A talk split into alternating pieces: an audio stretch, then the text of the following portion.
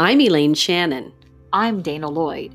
Welcome to Soul Sister Conversations, the podcast where we inspire and empower you to connect more soulfully to yourself.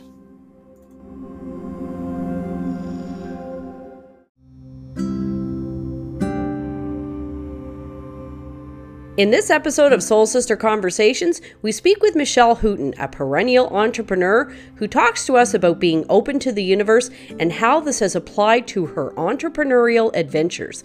We talk confidence, strength, leadership, and life lessons. The sparks are already flying here, Dana.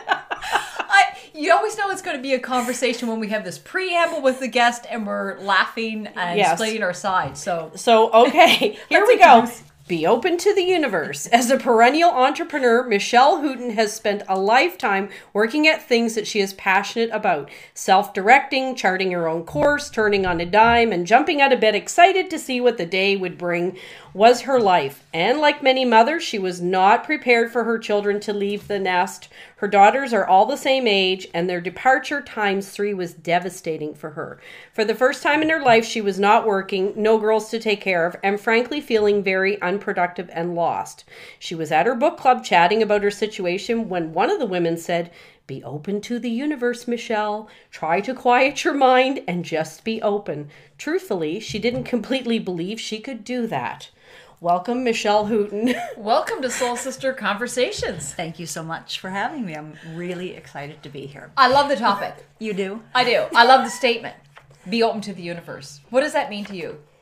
Well, um, it means that I had to stop trying to control everything in my life because up until that point, I felt like I had. Um, when the girls left, it coincided with uh, the end of my time in politics, and politics was a great teacher for me. I misunderstood how it all worked. I was very passionate about what I was doing, um, put myself into a race, didn't win the race, and boom, it was over. And I hadn't anticipated that. And so for the first time, I was at a standstill without a plan. Wow. Yeah, politics. I'm hearing that and I'm like, that's brave. Yeah, it, it was uh, it was wonderful, and and I would never ever want to leave the impression that it wasn't something that I loved because I did. I don't love politics, but serving your community in that capacity was amazing. The people mm. that I met were amazing. The the opportunities that I had because I was the deputy mayor, organizations that I didn't even know existed in the city. Mm. Uh, it it was four years of my life that I'll I'll never regret giving to my community. It was mm. amazing. So when you heard the words "be open to the universe" at your book club, mm. you were at a point in your life where your children were gone, mm-hmm. and we'll probably get into some of all the businesses that you've you've done over the over the years. But you were obvi- you weren't doing anything in particular in business at the time, so there was a blip. Everything was at a standstill, yeah. and you were trying to figure out what what comes next for you. So when so the girls all graduated from university and then I decided that they would leave the city. So you know everybody goes through the empty nest thing one kid at a time but my Right. girls are all the same age and so the exodus was it was drafty in our house and so yeah it was I can't even begin to describe the devastation that I felt. Mm-hmm. I can remember one night Ralph finding me upstairs in my tub. The water had gone cold. I had my arms wrapped around my knees, pulled into my chest. I was sobbing. And you know, he he carefully helped me out. And I mean, I was pathetic.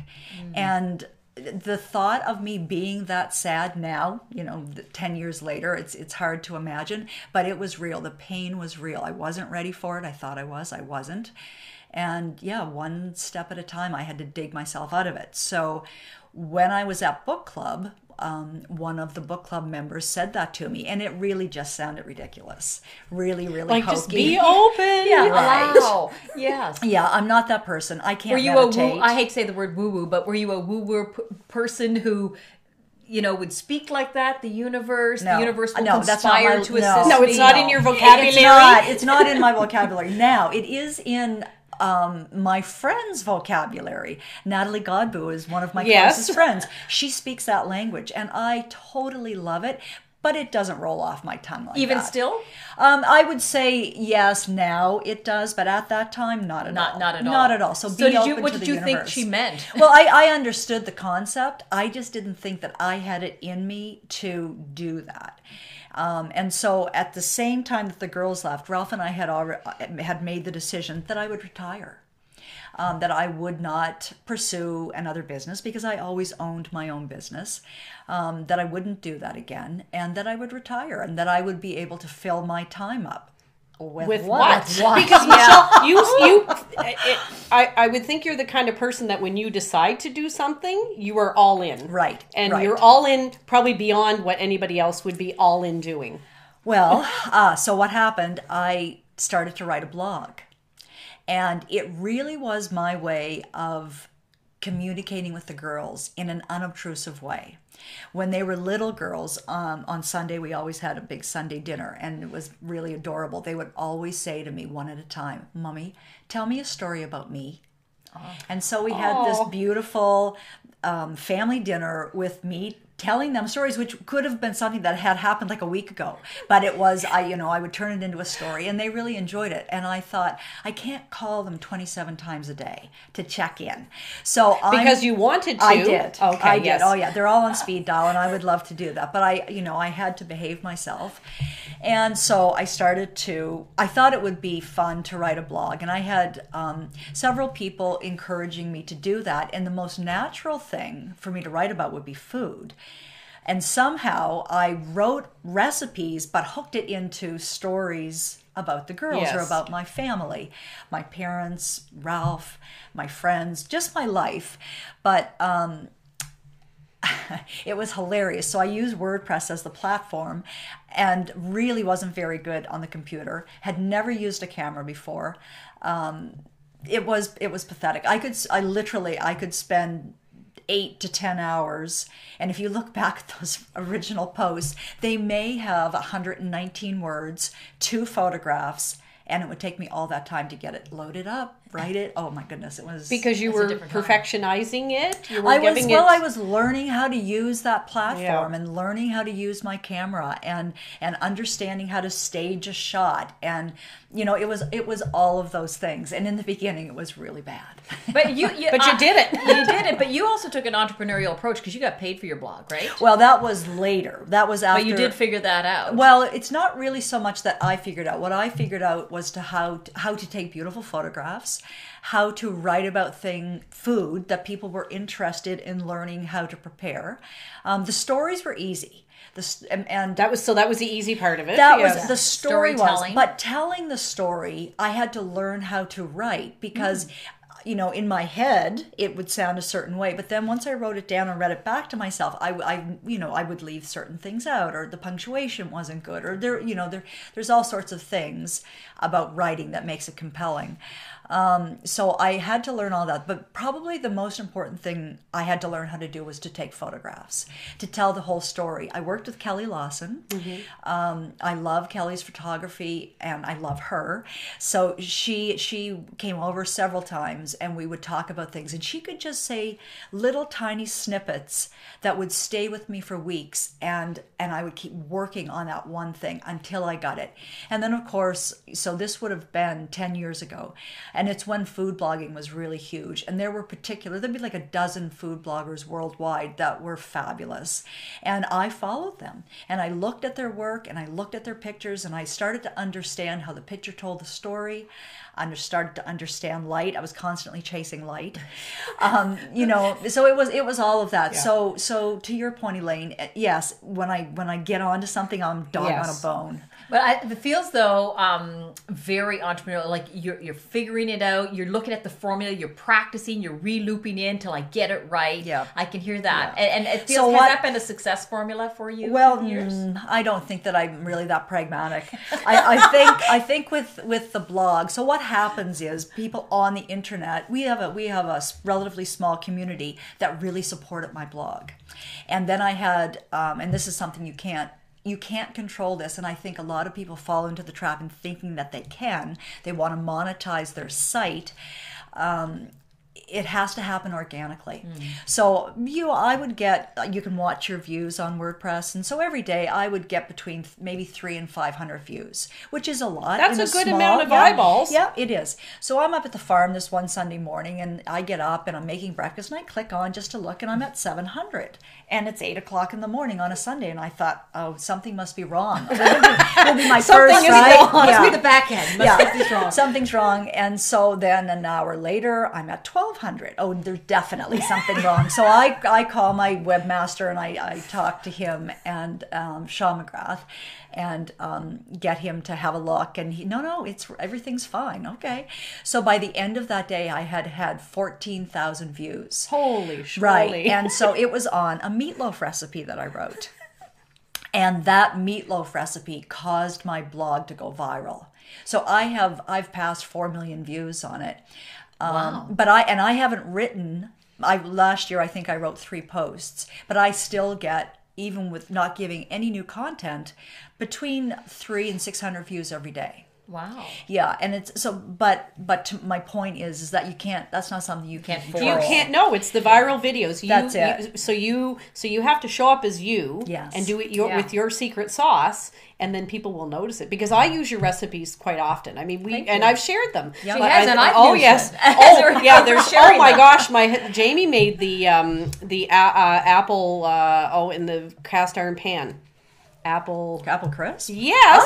So we made that, Right. and he made it beautifully. Like he followed your instructions, did the love, right? Because you got to Yeah, do the, the love, love, at the end. that's the most that one, and then there's and then there's the Alfredo recipe that you take, you know, Right. the the uh, Michelle eyes Right, Alfredo right. recipe for Yeah. for um, entertaining. Anyways, there because there's something that you can go back to over and over and over Well, again. I use my own blog, and I was laughing the other day because it's like Bravo. it's my own personal Recipe recipe, book. Yeah, yes, yeah, right? a record of all your good stuff. Absolutely, yeah. And it's it. I didn't realize. I. I mean, I wrote diligently. I worked on it every day for five years. Wow. Every day, never a day. so there's off. discipline. Well, that's hard work goes into these things. So when things So, finally yes. go viral, they're not things that happen overnight or catch on fire, but you've been building It's such never an great overnight content success. Right. that for so long that when someone finds you, they go, "Oh, wow, she has five years of content. Right. Five years of great recipes. That's right. And then, and the funny thing is that meatloaf post is definitely not my best work. I mean, uh, like you look at the Obviously, photograph, and it's people like "Whoa," meatloaf. They do,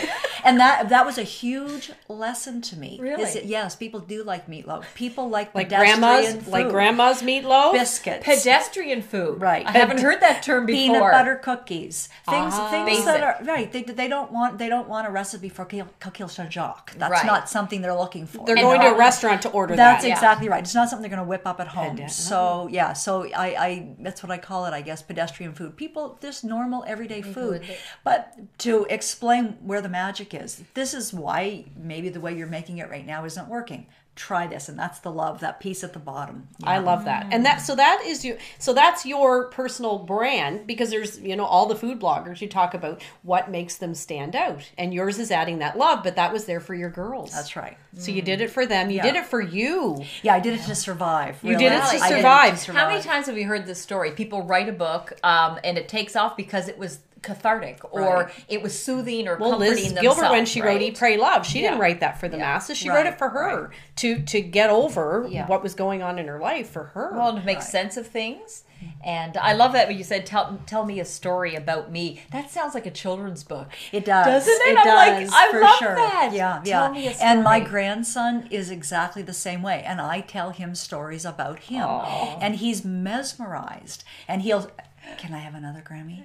You know, he just. But I children love that, right? They, it it makes think them adults love understand. it too. Oh, yeah, I think they do too. and, the- and if you still have your parents because my, my parents are around and i somebody said to me the other day because we were chatting about mom and dad moving in and some of the challenges that happen with that because it's not all puppy dogs and roses she said get a notebook and every time you go downstairs get your parents to tell you a story right About right. their life, because you about think you're your going to life. remember Oh. and you're oh. not No. and, and it's that's so true that's such a great idea And we don't hear our parents' perspective. Like we may recall it, but we may hear it differently through somebody else's Absolutely. eyes. And it's funny because I see my kids light up if I tell them something, or even like their birth story. Right. Right. They don't have any memory of that, but tell what was the day like. It makes Well, them you know, feel they understand connect where they fit in Right, the in the universe. world. Ah, because There's that word again. Right, and right? yeah, it's an the important connection word. to the Yeah. universe. Yeah. But what a great is. way for you, Michelle, to, you know, so your heart is ripped open because everybody, and so here's the perception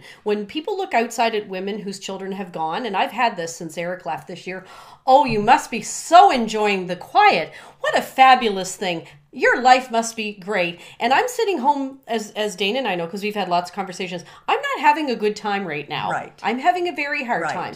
But for the outside world, they're looking in and they're thinking, oh, look, Michelle, you've got the world by the Absolutely. By the And oysters here and- that's, yeah. e- Everybody, um, well, not everybody, but anyone who knew us, Ralph and I travel quite a lot. And so, you know, we were having these fabulous trips and carrying on as we always did.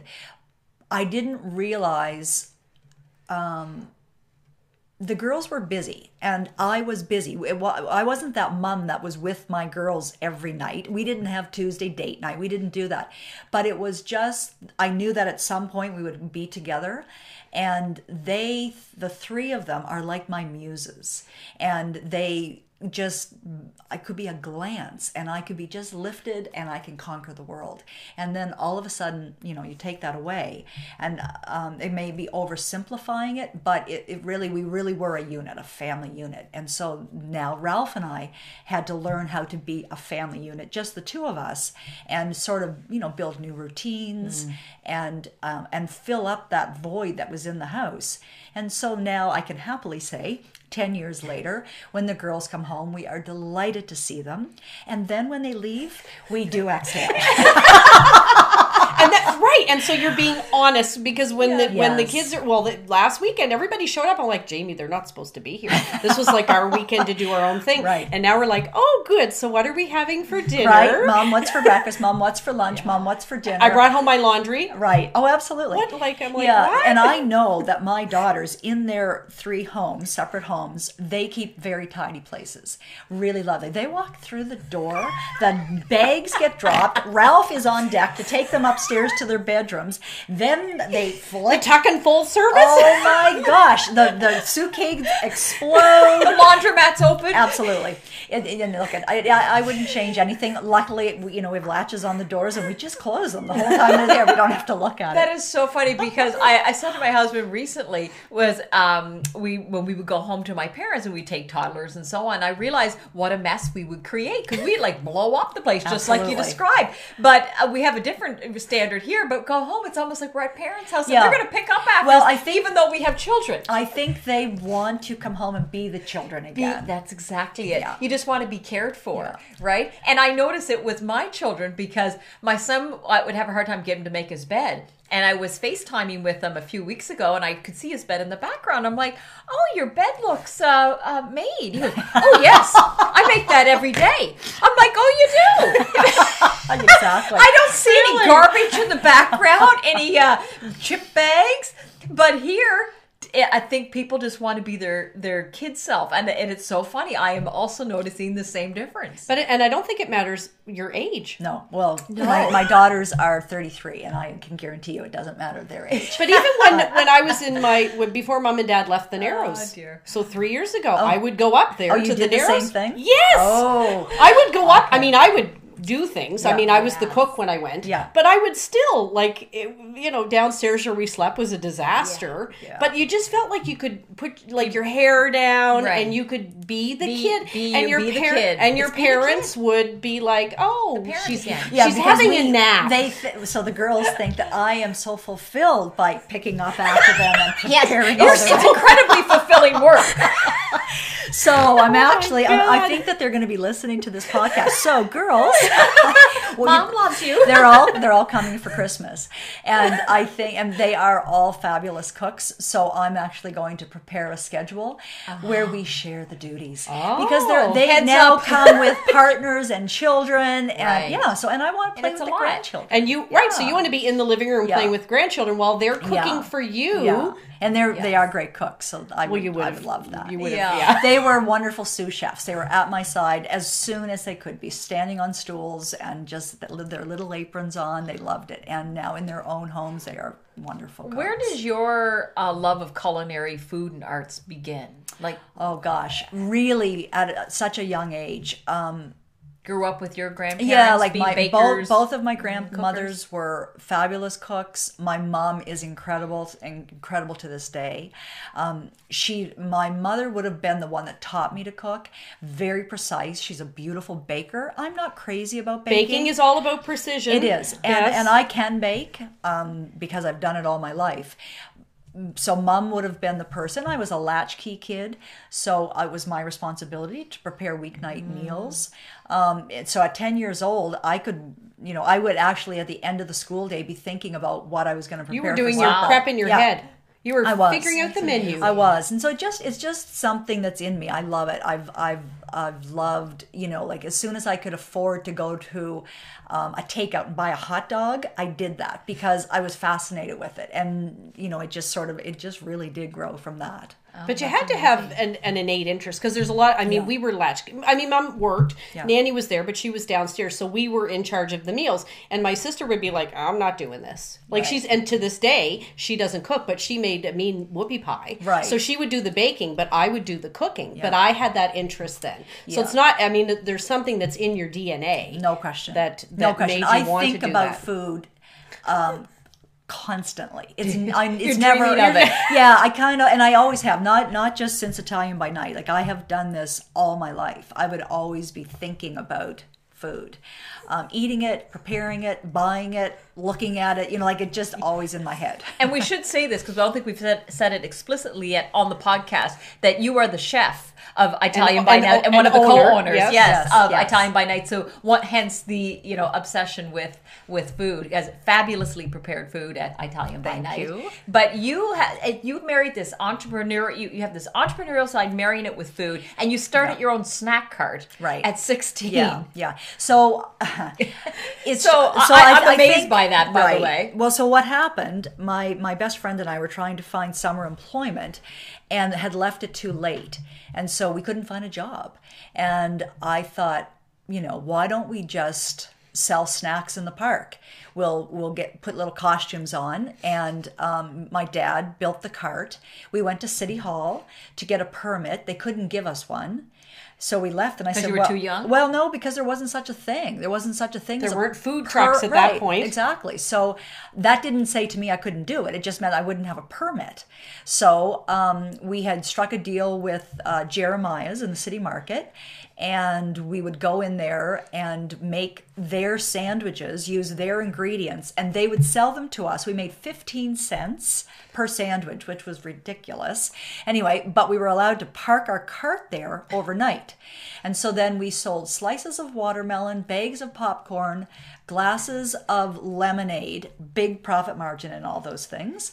And um, and we we made between 50 and 100 dollars each every day, every day that we were open. Which is much more than you would have made Oh, working for absolutely. somebody else. I'll tell you the words that uh, struck me. You said, I struck a deal with Jeremiah. You're 16, Michelle. How does one strike a deal at 16? Right. So- you must have had incredible confidence. I did, yeah, Because yeah. I'm thinking 16, I think I figured out myself maybe 10 years ago. I'm like, 16, I wish. Right. Yeah, Where that's did that in, come that's from? in your DNA also. Yeah. Both of my parents are entrepreneurs and so Okay. I was taught all of my life to respect my own value and understood that time, my time was valuable all my life. So really I never gift. thought of what you just You, said. you, I never you just modeled Yeah, what you knew. Absolutely. And, and I think the such the power of that because we just had a conversation uh, with Rivers Corbett and we were talking about this whole entrepreneurial thing. So I'm thinking this DNA, it's in your bones, Yeah. and it's modeled. You see it, so you. I always say what you're shown, you just accept, right? No matter what it is in your life, you think that's the standard. Right. So for me, who does not come from an entrepreneurial family, to branch out, that is the scariest thing ever to have done. And so I listened to you at 16. I struck a deal with Jeremiah's. I'm like, and it was natural, like breathing. Yeah. just like nothing. Yeah, it yes. And so, what was it like when you got money for the first time? Oh, it was 16 fabulous. That much I- money? it was absolutely Money that you fabulous, earned. and I never, I never forgot that feeling. I the, bet. fa- the fact that I could control it. The more product I had, the more I would sell. And and then I and I started to understand the art of the sale. Um, Oh, yeah, it was it, yeah, it, it, Okay, it tell us more about that. Well, it was just I, you know, so we were two young high school girls. There'd be lots of boys hanging around that weren't buying anything. And I, I figured that out real quick, and so you needed to get rid of them so that I could get customers. carry on. right? Yeah, move along, fuck. Yeah, so Buy something? right? Yeah, or, or be on your way. So, yeah, so um, you know, and and to upsell, like all of these, these are all words that that are you know are things now, but then it was just natural. Yeah, Michelle, people learn this in their MBAs and their Right. business degrees now. Right. You already figured that Yeah. out. in the school of life. At, Right. at And 16. was, yeah. There was you're obviously a that I wanted very uh, self-reflective and self-aware person. Like you're always examining the process or what's going on. Hmm. I don't know. I'm not sure if I'm like that. Um, there, I always have an end goal, and so that summer I wanted to be able to buy a new wardrobe to go back to school, and so and I wanted Christy to be able to buy a new wardrobe to go back to school. So we needed to make some dough, and really that's that's what I had my eye on, and so that meant that I needed to sell a whole watermelon. Uh, you know, I needed to sell four jugs of lemonade. It was just I love that, that, you had a measurement. That's four jugs of lemonade, uh, one whole watermelon. Right, we have right. to uh, bust our buns to get Yeah. these things out the door. yeah today. so that that's kind of how it's really even how i think today Really? yeah it is it, That- it's, it's as so simple as that i think people can overcomplicate it but i think it is as simple as that Would you call it a game? it, it's an equation. Oh, really? yeah it's an equation. So um, you had said earlier we were before the interview started talking about you know understanding you know running a kitchen and margins and and um, food costing. That's the magic in a restaurant and that's what i really love to do. And it's it's not a game. It's very serious to me. I mean a lot of livelihoods depend on that kitchen being successful. Yes. Um, and so the margins are critically important. I, just as an example, we've just finished up with Chop Chop, which is a food festival in St. John, Uptown St. John.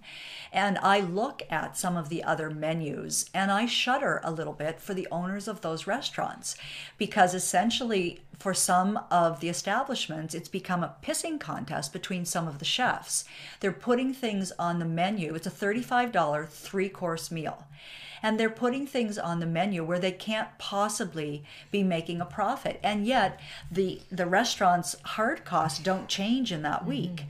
and so so that that's just a sort of a little synopsis of, of how my brain thinks You're looking at the equation. You're Yeah. looking at your how much to margins. money. Even I though still it's have chop to chop, pay the right, rent. I have still have everybody. 40 employees to take care of, like my lights, all of the costs that Yes. you know that that are required to open the door every day at Italian by Night don't change in the week of Chop Chop. Right. We want to participate, of course, um, and we have hundreds and hundreds of people that that contribute, which is fantastic because of the mm. lunch connection program.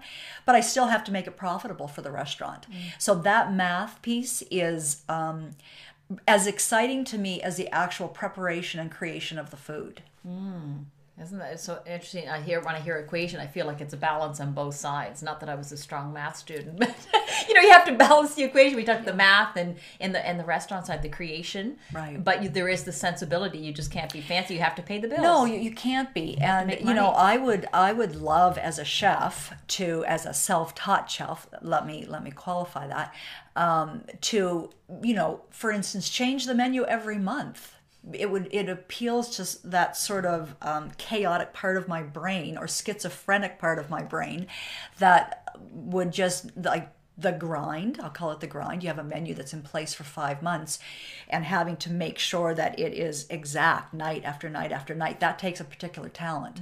And so if i was left just to run amok i would change it because that would appeal to me um, i have no idea where i'm going with that But that would be to the detriment of so many things around you. Absolutely. And so as as an entrepreneur, so I hear that, right? And as an entrepreneur, I and somebody told me this once, you women are always changing things up because you need a change, but are you looking at the carnage behind you? Right, And so it really is sort of diving into where the sweet spot is.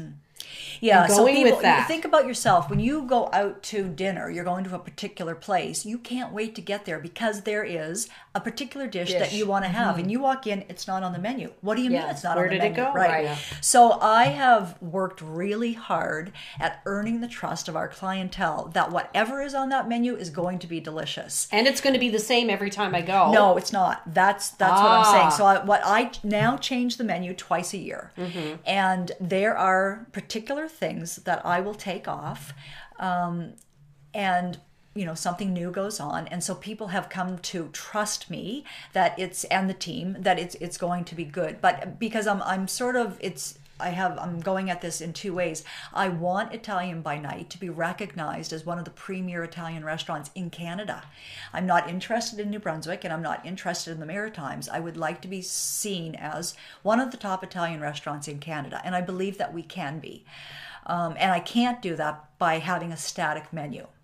A static menu is a roadhouse. And you know that in five years you're going to go to a particular roadhouse. It's going to have basically the same menu. And at Italian by, not, by Night, you're not going to find that. You know, so that feeds the creativity, my own creativity, and the creativity of the team because I have a very passionate, committed team in the kitchen and the front of house. They're like little puppies at the pass. They can't wait for me to change the menu so they have something new to sell. Yeah, so it, it is. It's an it's, It's a an interesting world. Dance. Yeah, it is. that you have to. Well, I love that you had the, the you said just like creativity. You know, uh, here in this chaotic, this there's a piece of you that needs to be satisfied, and on your entrepreneurial and serial journey of entrepreneurship, one of the things that I remember hearing you say is that you were like one of the first or one of the first successful aerobics business mm. in New York City. Mm. Yeah, that was I don't know if people would know that about you, about the chef behind the scene at Italian by Night. That you were were you like an original Jane Fonda girl? with your Yeah. with your Yeah, leg warmers. How the heck did you your- get into what? Yeah. What era was this? Was this the eighties? Okay, yes, it was. So this is this is a great story. So, So you must have had a cute outfit. Oh yeah, I had all that. I had all that. Yes, you remember Flashdance? Can yeah, we get a so photo for I our Facebook post? Somebody, somebody. Re- I think they. Um, I went to the gym here actually in Quispamsis, and I remember walking in, and I did not fit. Um, I remember walking in, and the woman who owned the studio looked at me, and she said, "Oh, you're sort of into that grunge look." And I just So it was how you were dressed? Yes. So what did that nothing, look like? Nothing matched, and Right. you know, I had my my sweatshirt was ripped, but it was it was kind of a contrived look. I thought I looked great. No, I did not. I You had a costume on. It was your costume. Your gym costume. Yeah. So how that all came to be. I um, when I left high school, I went to Dalhousie University to study theater. I was halfway through my second year when I realized I really wasn't that girl that would be content to spend the rest of my life waiting on tables, and I I realized quickly that. Um, I needed to do something else. And so I left school and um, was here in Saint John waitressing at um, I guess it, at the time it would have been the best restaurant in the city. Very busy. I won't say the name, but if you know that time, you know what restaurant I'm talking about. And They had great Singapore slings. yes, they did. So you know exactly. I probably carried a tray of them to you. On, And after yeah. that, I worked there. oh, you did. Okay, so I was fired. And Oh. yeah, I was fired, and it was devastating to me because I was making a fortune, and um, it was the it was the only time in my life I had ever been fired. But I made a decision that I would never be in that position again, which is why I became an entrepreneur. No one was ever ever have that control over me again. So in the fall of that year, I went back to university, and the only courses that sort of appealed to me, it looked like, would be um, a physical education um, course, which is hilarious because I was the least jockey person that you would ever meet. So I go through this school year, and all the academic courses I'm doing really well in.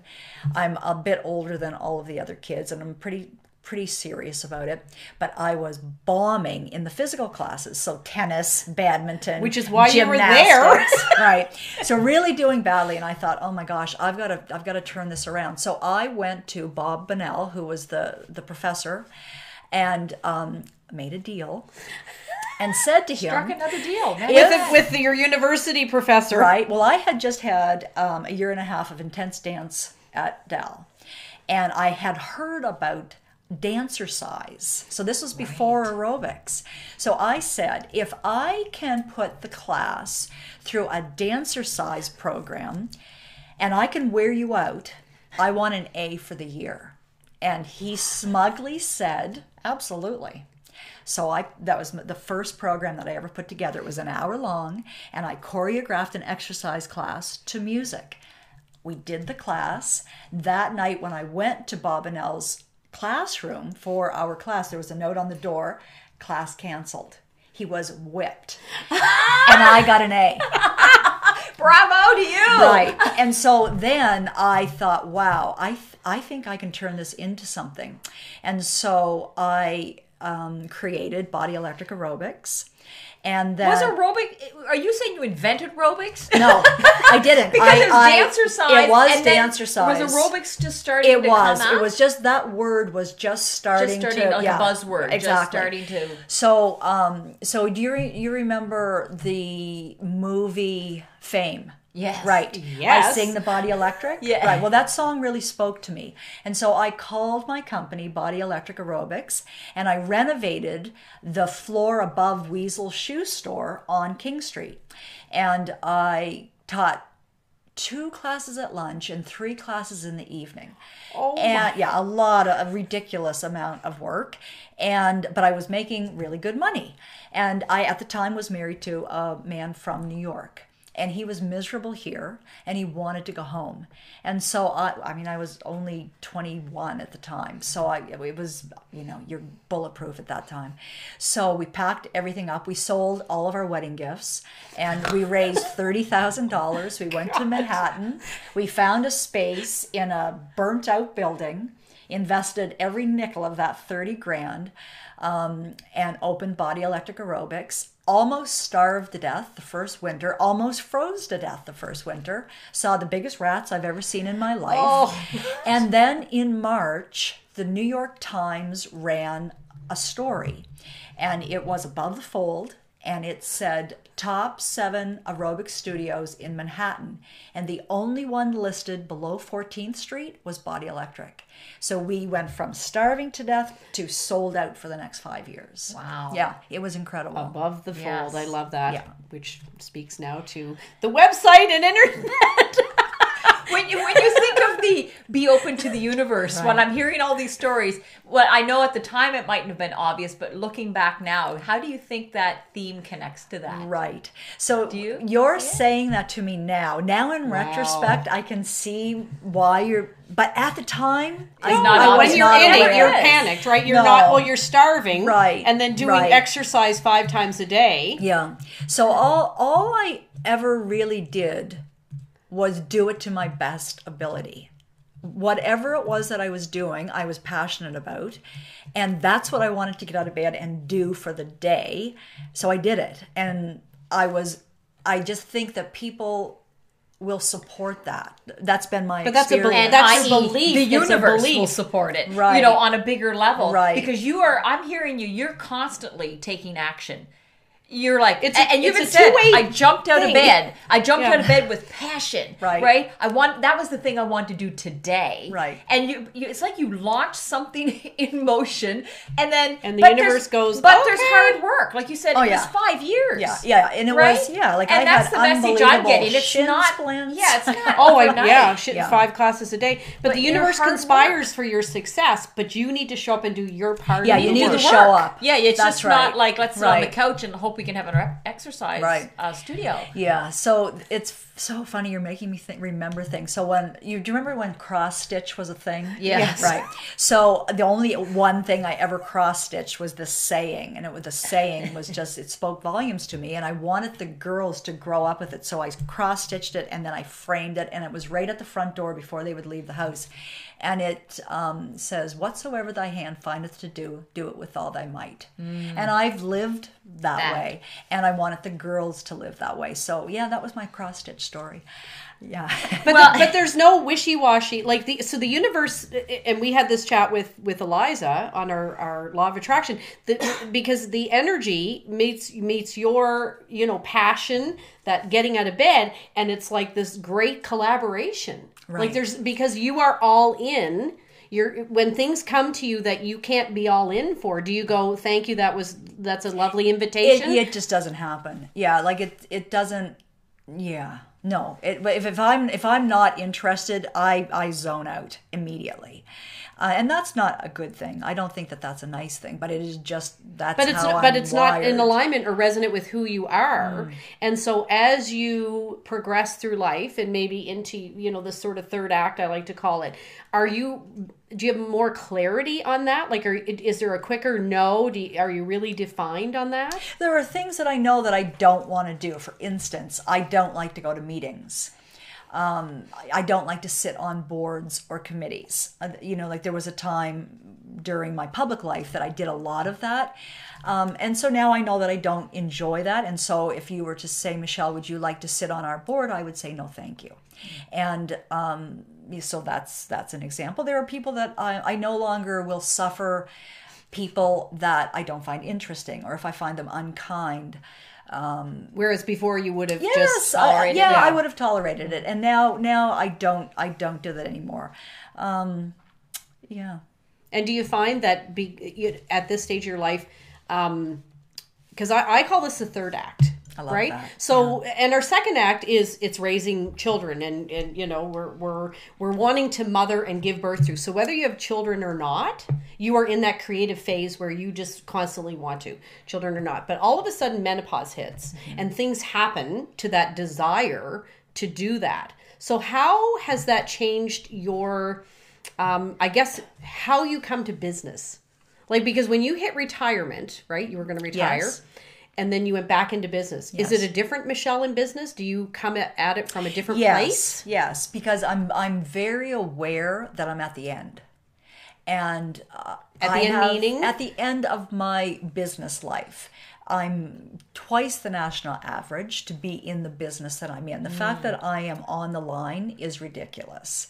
Um, but I can say now, going into our third, we're halfway through our third year, I'm stronger now than I was in the first year. So I can pull a 12 hour shift and not blink. That's a short day for me.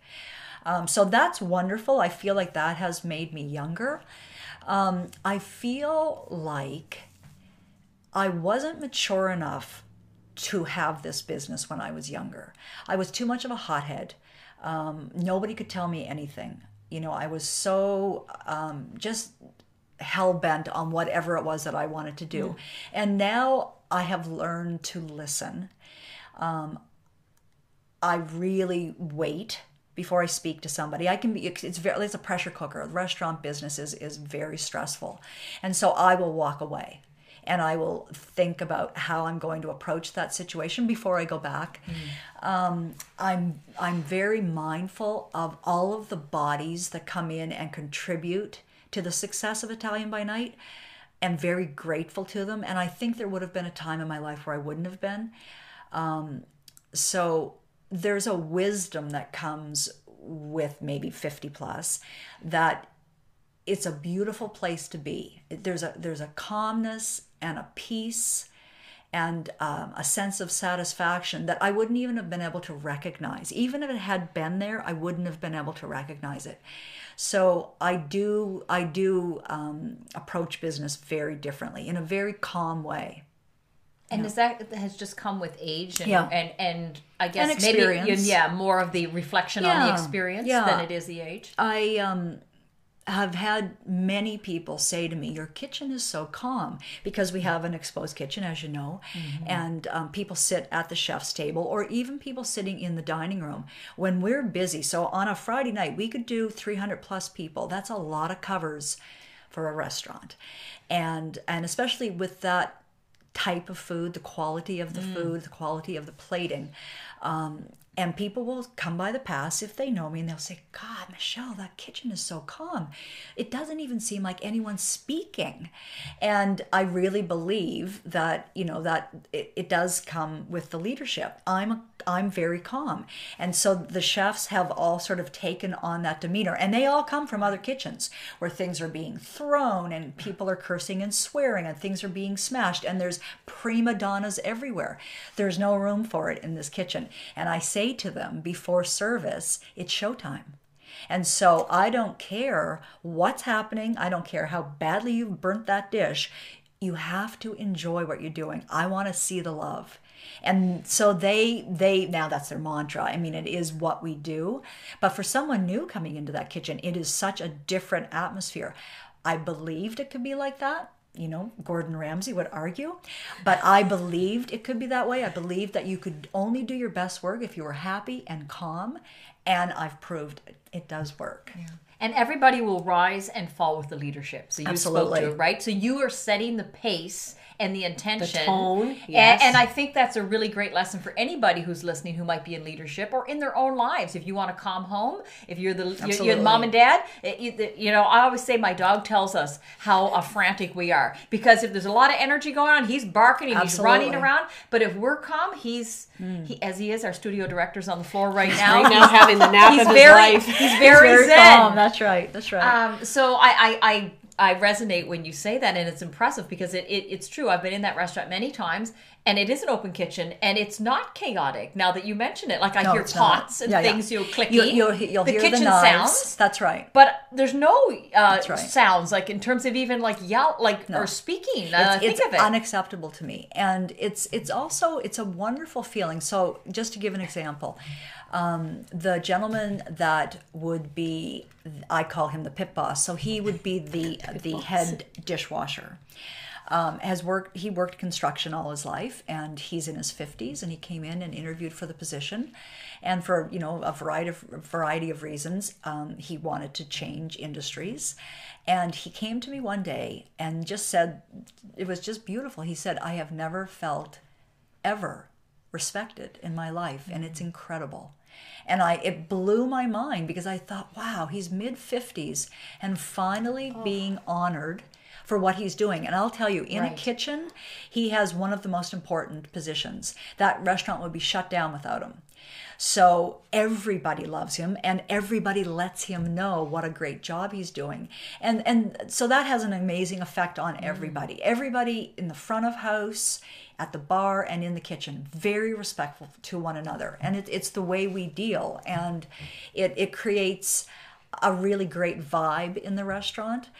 Yeah. I'm, and and so it translate it, it pours out into the people It because it does. is an open kitchen Uh, there's almost like uh maybe an ebb and flow Yeah, of energy it's true. would you not say Absolutely. because i think one of the things i like about your restaurant is the high energy you go in there and it feels busy i feel like i'm in a new york city Yeah. Mm. you know it's a the ki the, the dim lighting and there's a lot of clanking and people coming together in communion Yeah. with meals and it's good food right and I, we've said it i think when we had liz on i said my husband will always say to me when i'm eating there he'll go you're humming again and I'm like, oh, am I? I love that because it's like, mm, There's a lot of Yeah. food noises there's a happening lot of there. Food noises, yeah. And I I think like you, there's oftentimes um, Elizabeth will be in the pass and I'm in the kitchen, and we'll migrate away and stand at the chef's table side by side, and we're always talking business, looking out over at the, over the restaurant. Everyone, you know, thinks we're conniving. You know what's going on.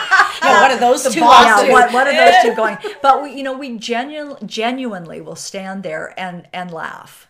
You know, sometimes that's all you can do, but but generally we do make one another laugh, and I think that that's also contagious. I think it's like when you have mom and dad are really happy together, it makes the kids feel really safe and really happy. And so when when uh, the team see Liz, Gord, and I, and we are also very respectful to one another and speak kindly to one another, and we've learned how to do that because it wasn't that way in the beginning because we were under a tremendous amount of stress and pressure, and so that was getting to us. And then we kind of realized one day we have to stop.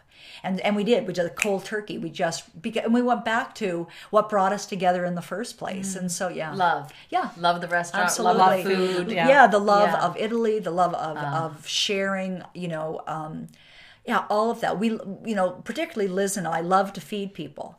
Um, you know, So whether she- it's at work or at home, it's what we do all Yes. the time, and and we don't spend a lot of um, social time together. You know, we're together through the week, but when we have downtime, we get together time. You know, sometimes, but not all the time. You know, I have my circle of friends and family. She has her circle of friends and family, so it doesn't always come together. But when we do, it's really fun. It's magic. Yeah, it is. So as I'm listening to you, and and, and we've had um, Elizabeth on the podcast as well. Like you are women of a certain age, right? You are you are past the the 50 mark, and you are bringing a whole new way of being into a world that is male dominated, uh, younger men, right, with a different kind of energy. Mm-hmm. That's right. It is. It's magic. Yeah, uh, and I, I agree, and I thank you for for recognizing it because not not everybody would think about it. I think as deeply as you have, but. Uh, I feel that Liz and I have been given an amazing opportunity to mentor the next generation into a new way of doing restaurants. And she handles the front of house, and I handled the back of house.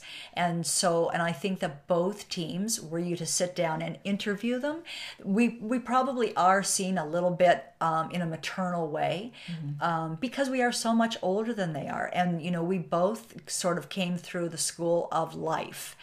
Um, with a lot of experiences, there no, there's no story that any one of them that could tell us that we haven't lived through four times, which it which is where you know we're drawing this sort of way of doing business. It's from that lifetime of where we liked how we how we were being treated and how we didn't like being treated. Mm. You know, I want to make sure that that doesn't happen to any young person that is under my care. And that's basically I don't really think of being their employer so much as their caretaker. Mm-hmm. Well, really, the ultimate in leadership, right? You, it's only when you care for people that people will actually do Yeah, anything for you. absolutely. They, they realize that this person actually cares that Yeah. I I exist, that I show up, that I'm seen in That's this right. environment. Yeah, I think in a lot of situations, a lot of workplace situations, that employees feel like they're they're being used. They're being used for their services and number. when- that's it. Yeah. And and that's just not the way I'm approaching this business. Um, yeah, so it's a it is a really wonderful you know, I guess for lack of a better phrase, dream come true because I, I had certainly dreamed of running my own restaurant. Um, and and I had actually sat down and created a business plan um, probably about 10 years ago. Um, but then it didn't it just didn't line up with my life. I, I i wasn't willing to put that much time at that time. And i just thought well i'll just shelve this.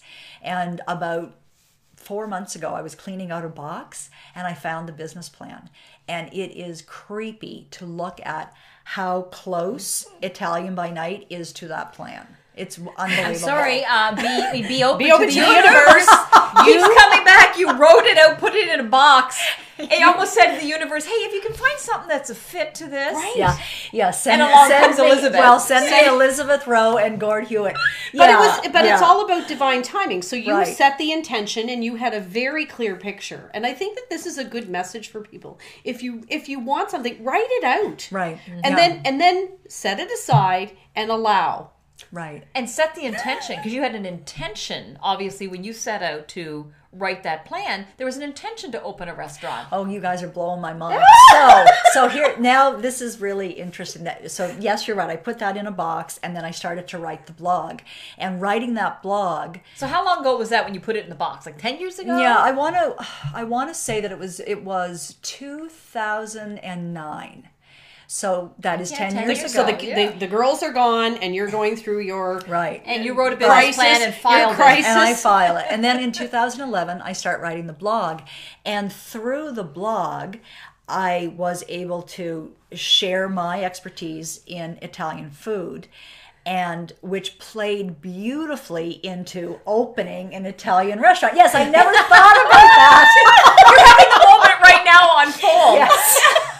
But we see it from the Oh, outside right, looking in because right. Dana and I taught. I mean, We live this. We met Michael Losier in Right, 2005, right. and he taught us about the law of attraction and, and energy in the universe and how it does conspire. But you need to be clear. Right. And if your message is wishy washy, it's going to give you wishy washy. Right. But you were super clear. Right. But then the other part was wait, back to your friend's words be open to the universe because Liz could have said to you, oh, Michelle, blah blah blah and you would have went yeah whatever because you were not having the right day and your messages would have crossed paths it never would have happened Right, right. So that that's hilarious. So uh, Liz opens the deli, and I start hearing um, people are saying to me, the woman who opened the deli really wants to talk to you. And I and I thought, Don't you why? love small towns? Right, small towns. You don't need a call. The, the roommate will get to you. So and I, I don't I don't eat deli food. It's not that would at the time it wouldn't have been something I wasn't you know on a fast track to go to the deli. But finally, Ralph and I did go in one day, and the food blew my mind. It was delicious, and she came over to the table and she said, "I understand. You're Michelle Hooton." I said, "I am." She said, "I understand. Um, you're the person I should talk to about Italian food." And I said, uh, "Yeah, I'd love to have the talk." So this happened. Um, so many times, like maybe like over the course of six months, to the point where I thought she's being really disingenuous. And I said to her, "You don't. I'm going to come back to your deli. You don't have to keep blowing smoke up my butt." And she's like, "No, no, no. I really want to get together." So then, about a week later, she gets in touch with me, and she's going to come over to the house. And I don't know her at all. All she's ever I done didn't is realize that me- you didn't know each No, other. You weren't friends. Not Not even in the same social no, circles. Nothing. did not. I knew nothing about her. All I knew was that she had opened this place, and I thought the food was delicious, and I thought she was really lovely. So she, my doorbell rings, and in true Liz style, she's standing there with a bottle of wine, and I thought, oh, so I had thought, Oh, she's staying a while. right, I had said to myself, this will take like forty-five minutes an hour. We're I- having a chat. right right so five hours later it, and and she still Wow. yeah five hours later so we, you know we're talking talking talking talking and um, in a really unfiltered way at the end of the conversation i said to her it's really clear to me that you don't know a lot about Italian food. And she just about fell off her chair. She roared with laughter. And then I realized what I said out loud. And but that was the moment when either she would have gotten up in a huff and left, or she would have said, Would you be interested in developing? And then the Teaching me history, about Italian food. And Yeah. what year was that Yeah, now? so that was 2011. Oh my God. And um, so she did. She hired me as a consultant to create um, all of the menus, all of the recipes, all of the procedures, and then and that I can't remember exactly how long. I think it took us about took me about six months, and I handed her back all the collateral. You know, Because you're retired at Right, this point and right. writing a blog. Life is easy. off you go now. and then um, then she got in touch with me and uh, she said, "Look, if I'm going to be running an Italian restaurant, I need to ha- I need to know how to cook these recipes." I need a chef. right? No, no, she didn't say that. So she came twice a week for a couple of months, Oh and I we went through those recipes, and um, and it was hilarious because I'm very punctual. She's always late. There, you know, there were all those Thelma and Louise. right? It was a little bit like that, and so then when she was, and I thoroughly enjoyed it, and we really got to know one another during that time, and so then and then that was over, and again, I think it's over. About six months later, um, and I, I probably have the timeline a little bit messed up. She she wanted to meet, and that's when she asked me if I would run the kitchen. Um, she wanted to find a space, and would I do that? And I I was really bored, and I I thought I spent about five minutes thinking about it, and then said yes, I Hell would. yes. right? Hell yes. And so then um, she couldn't find a space. There just wasn't space available to do to open a, s- uh, an Italian restaurant. And so um, her, I think it was her sister, had found this really interesting concept in New York where they ran a deli in the daytime and then a, a different kind of a place at night, more fine dining. And so she and I were actually standing in the deli and we had a list of four pages of names of what this place would be called. And we are looking at this video thinking it was such a neat concept. And, and sure enough, she was going to do it at the deli site. Um, and I can't remember if we said it at the same time, but it was deli by day, and we kind of looked at one another, Italian by night, and that's where the And name there you came go. from. Yeah, yeah. So it was, and those were it was tough because that place was designed to be a sandwich shop, and so we had to take that line and turn it into an like a, an Italian restaurant. It, and it was the prep area is a floor above, so everything had to be hand bombed every day and back up every night. It was it was a tremendous amount of work, and I was there for a couple of years. I'm not sure. I think two years, and then their team was in place. I, I no longer felt like I was, um, uh, you know. of use.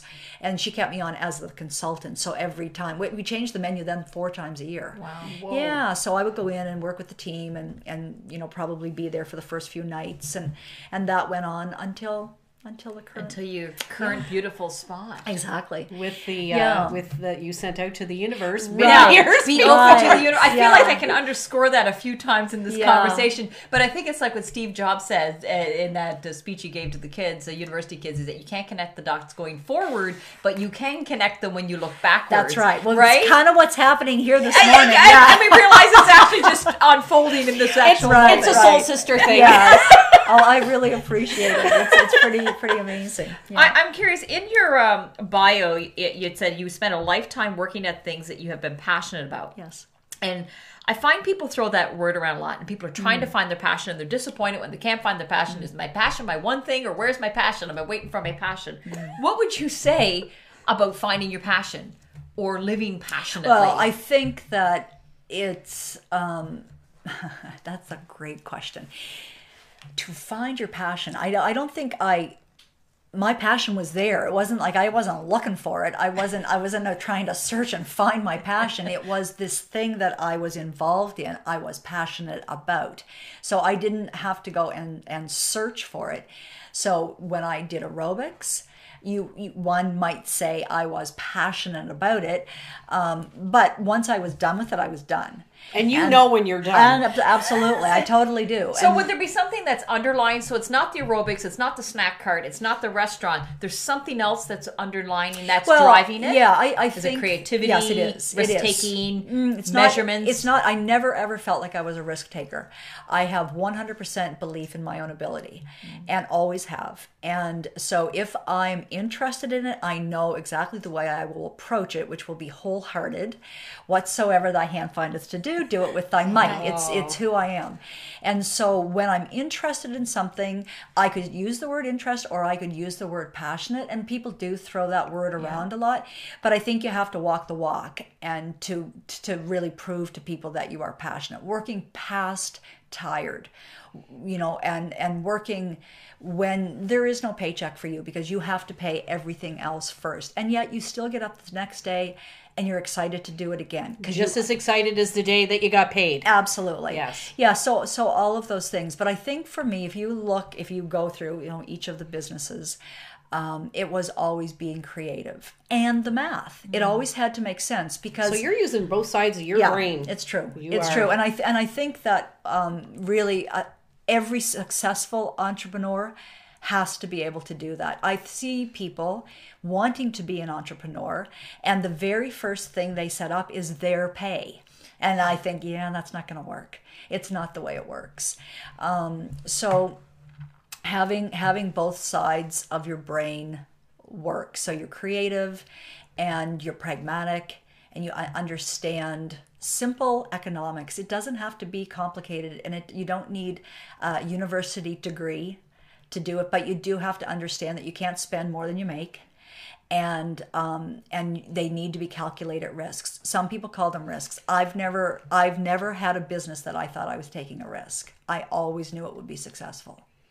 so the belief that belief that strong belief that you have in your values is a is a tool and you're a master manifester because of that like you are working in union with what's out there Right. And when I hear when I hear you speak right? Because when we're out there, wishy-washy- she means out there, she out means- there. I mean out there in the universal energy. Because when i'm wishy-washy then i'm getting wishy-washy back. Right. And so if I'm and Dana and I've been playing around with manifesting, right? So the other day I said um, somebody asked us what we would like to manifest, like make it easy, and I said, well, I, I you know I'd like to manifest a new magazine to the, to me with home decor. So yesterday Dana and I did a little bit of back work, and we are going to be in a magazine. So I'm like, I'll take that. I love it. That's pretty close. That is, I'm Yeah. celebrating the closeness of the match. Right. So, but I, so it's, and it's being open because when it came by, I went, wait, man, oh, I said magazine. This isn't exactly what I said, but it's pretty darn close. So there we go. Right. And that celebration of Right. energy. Yeah. So you're, when you celebrate the energy, when, when you and Liz kind of had that meeting and you're like, yeah. Oh, yeah and that i mean that also is um, completely off brand for me to be a partner. That was never something that i was ever interested in. You know i wanted to have complete autonomy. I uh, totally would have you know before this partnership would have felt that it just wouldn't be something that i would enjoy. And it you know it was rocky in the beginning like learning how to hear one another Right. learning how to speak to one another uh, in a kind and respectful way regardless of the situation. Um, learning how to bring two visions together to make a better vision and and to you know have the confidence in yourself to say yeah my idea actually wasn't as good as yours. Let's go with your idea. You know like all of those things those are skills that i didn't have and that i've had to learn at the speed of light to ensure the success of this company. Um, and and now that's just my reality and and it's a really beautiful place to be. I think it's very inspiring for women who are in their third act who think they're done. right they're so, not done No, they're not done. And you can give birth to something in a new, different way than what you did before because your whole thought process is different. Absolutely. And it is absolutely possible.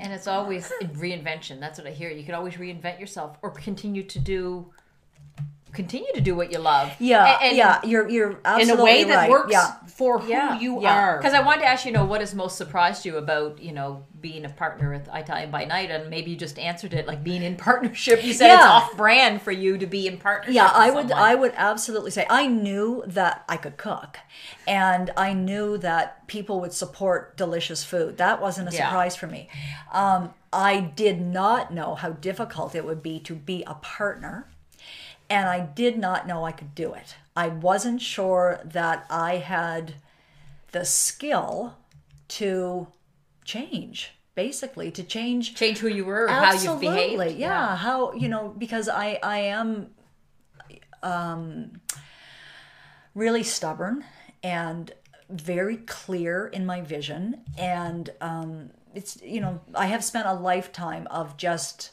doing it my way, and to have created something so special with two other people you know, I if you would have asked me before we did this, would I be interested in that? I would say, yeah, probably not. Mm-hmm. But it really was what overrode it all was my desire to actually do it, to actually have my own restaurant. Mm. So I just really did put my faith in the universe that I was going to get through this. And I had to sound like a broken record. Um, and I'm probably going to have to take the afternoon off to go home and think about all of this. Because this is there's some big shit happening yeah, here today. Yeah, there, there really is. so, uh, so the most surprising thing to me is that I do believe if you have the opportunity to collaborate with somebody, um, yeah, right, with with not the same vision, but a similar vision, a shared vision, and a shared love of that project. Um, shared sensibilities and an openness to change and an openness to be respectful then I say grab it with both hands because it is incredibly fulfilling. And I don't think you can do this until you're in your third act.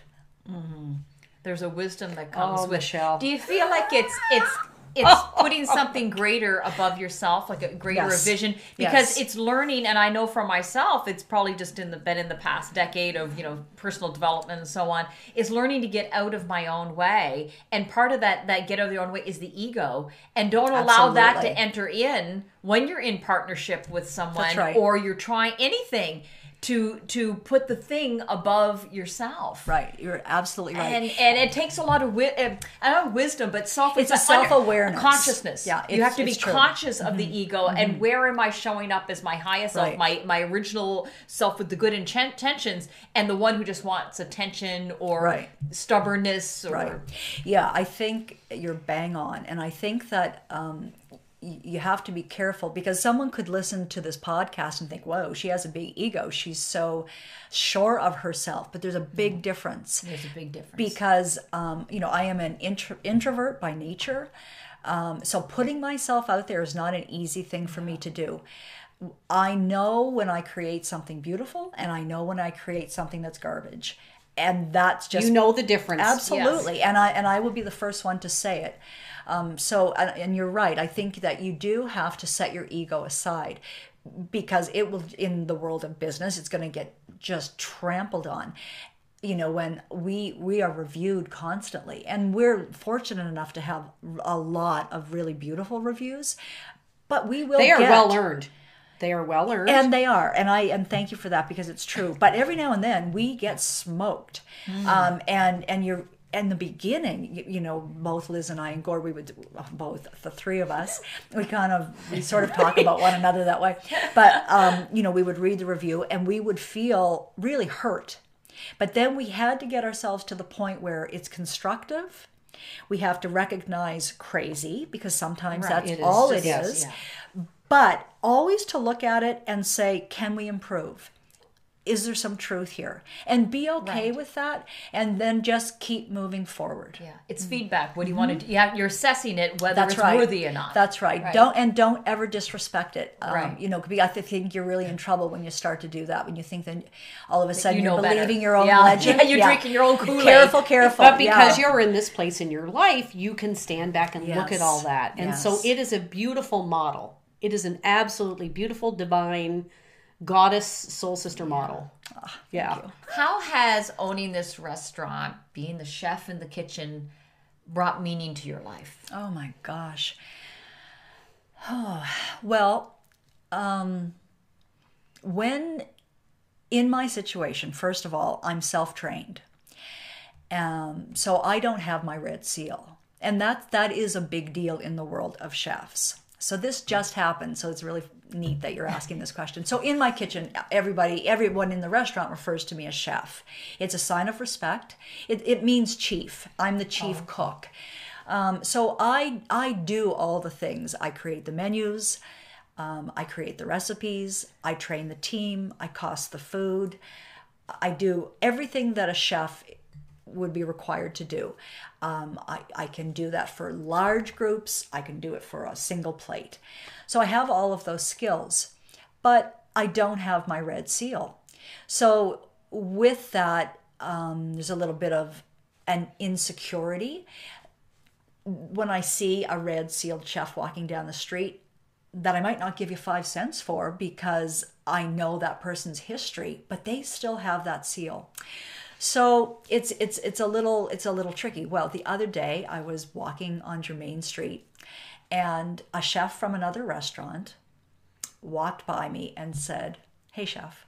yeah. Oh, get And that the was that was the nod you needed. Yes. A seal of approval. Yes. That's the only red seal you need, Michelle. and so and that sounds so silly but No, it is when the industry when mm-hmm. the people that Yes. are doing the same thing that i'm doing and they know i don't have my red seal but they res- their the respect is there because it's not a fluke we're not six months in we're not nine months in we're we're you know we're going to be finishing three years three years, yeah. and it, it really like I could have wept a little bit. Really, I was that excited. Did you go around the corner and do well, like the dance? Yeah, You were just filled up with pride. It's just it's really silly. It just really No, does it's sound not silly. silly. But No. it's um yeah that that the it's that's the thing. Like when it's like earning your stripes. I, I knew I could do it, and and everything is visible. That yes, that it's it's happening. But when someone is recognizing it, that is a peer. It's a great feeling. Yeah. Well, I'll tell you, red seal or not, I know what good food tastes like. So I don't care if you have a red seal or not. If it, I've, I've eaten at lots of restaurants where I'm like, mm, yeah, you know, No. you've had the experience, and I'm sure it was prepared by someone who was uh, whatever Right. this certification Yeah, is. and, and I don't disagree with that. And and the truth of the matter is, if you were to look at um, some of the most celebrated chefs in the world are self-taught, and the, and yeah. yeah, it, that, And that really is because there's that in it's Yeah. coming from inside. That's right. It's it's an inside job. It really it, that's absolutely Yeah. true. I think that there's a sensibility that that great chefs have that you can't teach, and so It's what- like any any right. industry, Yeah, anything. right. When you see people really shine, Yes. it's because they have that little light inside Yeah, them. yeah, and, and you work really hard at being good at it. yeah, and right? that, that's another thing. So, you know, it just so doesn't those two come things- out of yeah, left but field. those- yeah, two I've things been together. cooking for like 42 Since years, you were- a long Yes. time. as long as, as Yeah. when you're old enough to get as to soon, stand as, on the as, soon stool as I could reach as that Granny counter. in the kitchen. Turn the stove yeah, on. Yeah, yeah, and I could. I was allowed to do that at a really young age, so it was. Uh, it's true. So it's a lifetime of practice, and like anything, the more you practice, the better you get. So it's Yeah. a, it's a, Yeah. it's a wonderful, perfect union. and it shows. Wow. Thank you. Yeah. So- what a great conversation. I know. I think we could talk for days. we said Michelle. this to Liz too. We're like, we could keep this mic on for Yeah, hours. well, yeah. you you both. I, I just want to say this, and I hope this gets included in in the podcast because I've watched other podcasts, and you are doing such a remarkable job of curating a collection of people at this time that many years from now, people will be able to look back at and say, "Wow." Saint John was an amazing place with amazing people doing unbelievable things mm. in a very holistic way. And I don't know if you if you realize, but you really are curators of of exceptional people. Mm. And I am really delighted to be on the list. Oh, thank you for being a part of thank it. you. Your a soul words me- sister. yeah. yeah, thank you. That's that. That's very nice of you to say. Mm-hmm. And uh, we've enjoyed having you. And this is it was a delight before, And it was a delight during. I'm sure we were really like we were like snorty laughing before, Yeah, and we I was really in like a were. warm Oh my moment, and yeah, yeah. and a great conversation. So, Absolutely my Michelle, pleasure. It's Yeah. yeah, Thank a you delight. so Thank you. Thank you.